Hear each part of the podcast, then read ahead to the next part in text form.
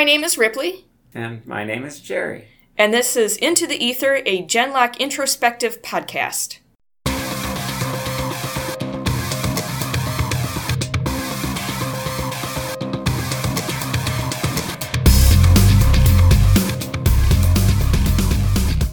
This is episode zero, and today we're just going to be talking about who we are, how we got into Genlock, and why you should listen to us, what you should expect from this podcast.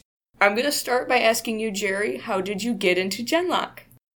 Well, big surprise for you here, but I actually heard it from Ripley. What? So, yeah. Um, we both have a general interest in animation, sci-fi, gaming. When uh, Ripley told me about this upcoming series and showed me some uh, stills from it, yeah, it really piqued my interest because uh, I've been into the mechs and comics and all that type of stuff for a long time now here. So it, it just looked like a really good presentation of what I imagined a mech series could be as a child because clearly the technology to pull something like this off didn't exist back in the day. So it's really exciting to see sci fi imaginations brought to life in such a vivid and colorful way.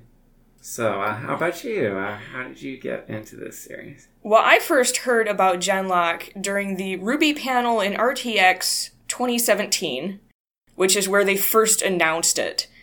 It was just a teaser image and some banging music and Gray Haddock saying we're doing a mecha series. I love mechas. I'm not hadn't been quite as into it from my childhood as you, but you know, I'm older now and getting in I mean always always getting into new things. Uh, And I've been into Rooster Teeth since 2008, and it's been really interesting to see how they've grown.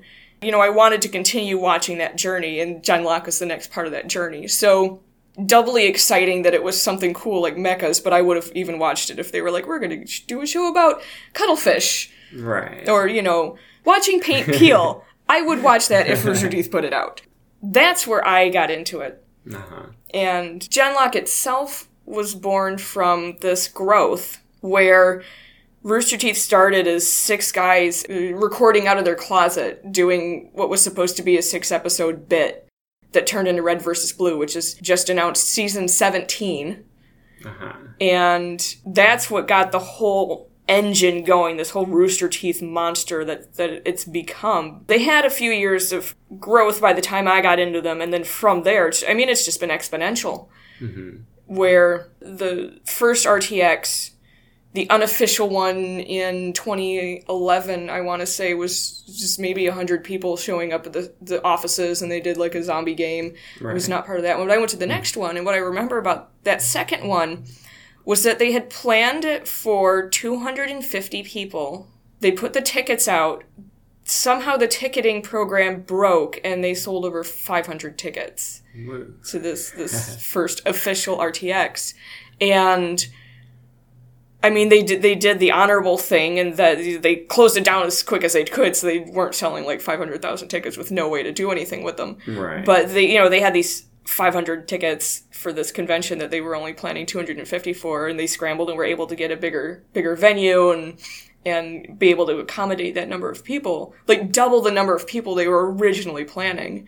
And then from there, it just shot up into the thousands, like the next few years.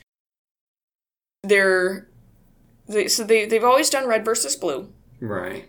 They've done live action bits.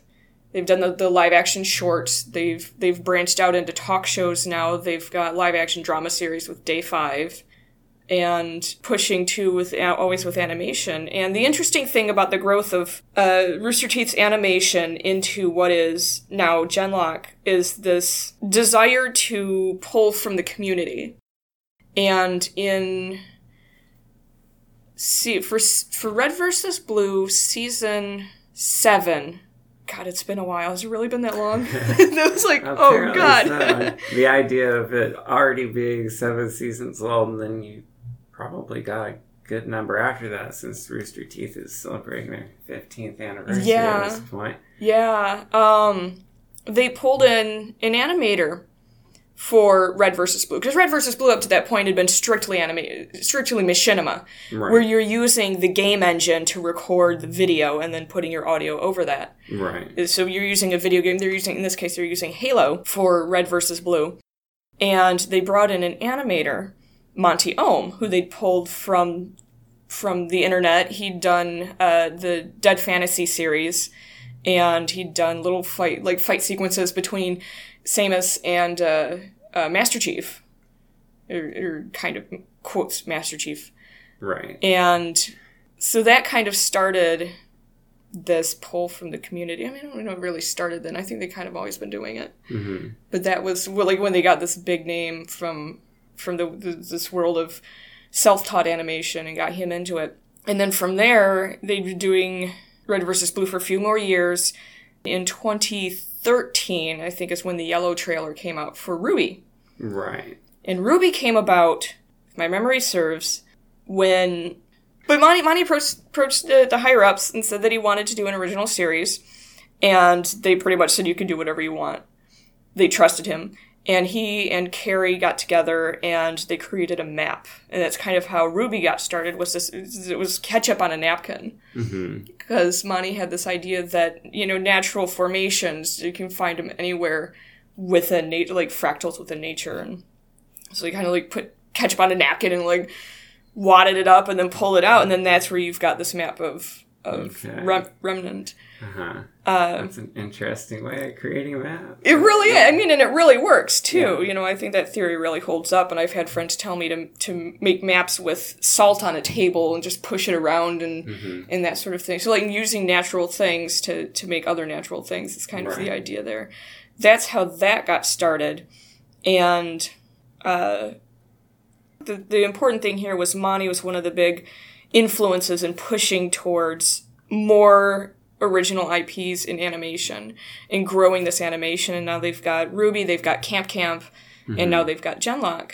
And with Genlock, they wanted something that RWBY fran- fans could grow into as they got older, because RWBY was initially towards a younger demographic. Right. And they also wanted something for their long-standing sci like heavy sci-fi older Rooster Teeth uh, Red versus Blue fans Right. who maybe took a look at RWBY and Magical Girl, Monster Hunter wasn't quite their thing. Right. So Yeah. kind of you know it's just, just a little more something in a different direction so hmm they can appeal to a greater number of their fan base. Take what they can from Red versus Blue, give a more original content, character driven spin to it, and see what they can come up with as an original idea from that. Yes, absolutely. And as someone who's been with Red versus Blue, with RWBY, with Camp Camp, and has seen that progression, I feel like Genlock is the culmination. Like, Genlock can't exist without all those other things having come before it. Right. And and also I feel like there's this this consciousness as a company in, in like like Genlock is this statement about where we want to go hmm what kind of company we want to be, what we want to put out in the world. hmm And they've gotten to this place where they're so big and they're so popular. They're pulling in names like Michael B. Jordan. Like they really have this amazing platform Right. to kind of drive, I think, the next stage of of independent animation and competing against the big dogs, putting out these other these other ideals and themes and motifs that you wouldn't normally see yeah. it's all very exciting.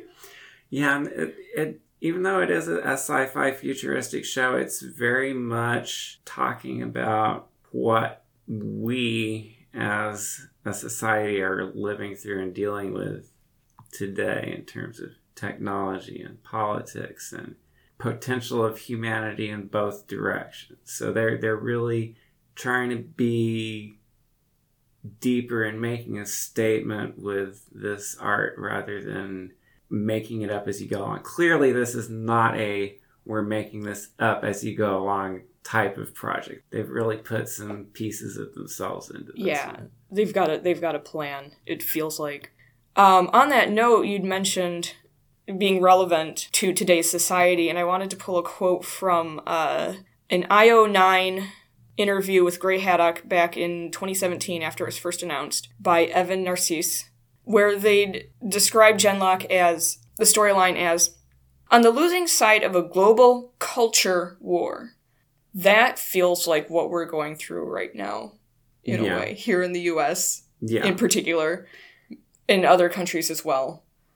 Yeah, and in some of these earlier mecha stories, it's like the humans versus the outside force, the aliens coming in after them. But on, on this one, it's humanity on on both sides. Yeah. So Man versus man. yeah, so so you can you can kind of choose to flip your perspective if you want to and think why is this other side coming after these people i'm looking at now uh, be- because they're human beings you can kind of speculate on human motivations for why these quote unquote bad alien forces are doing what they're doing. So in a way you you get to wrap your brain around both sides more than you would if you're just like discounting the other team or country or whatever just because oh they're all aliens so they don't matter to the human experience. This is the human experience on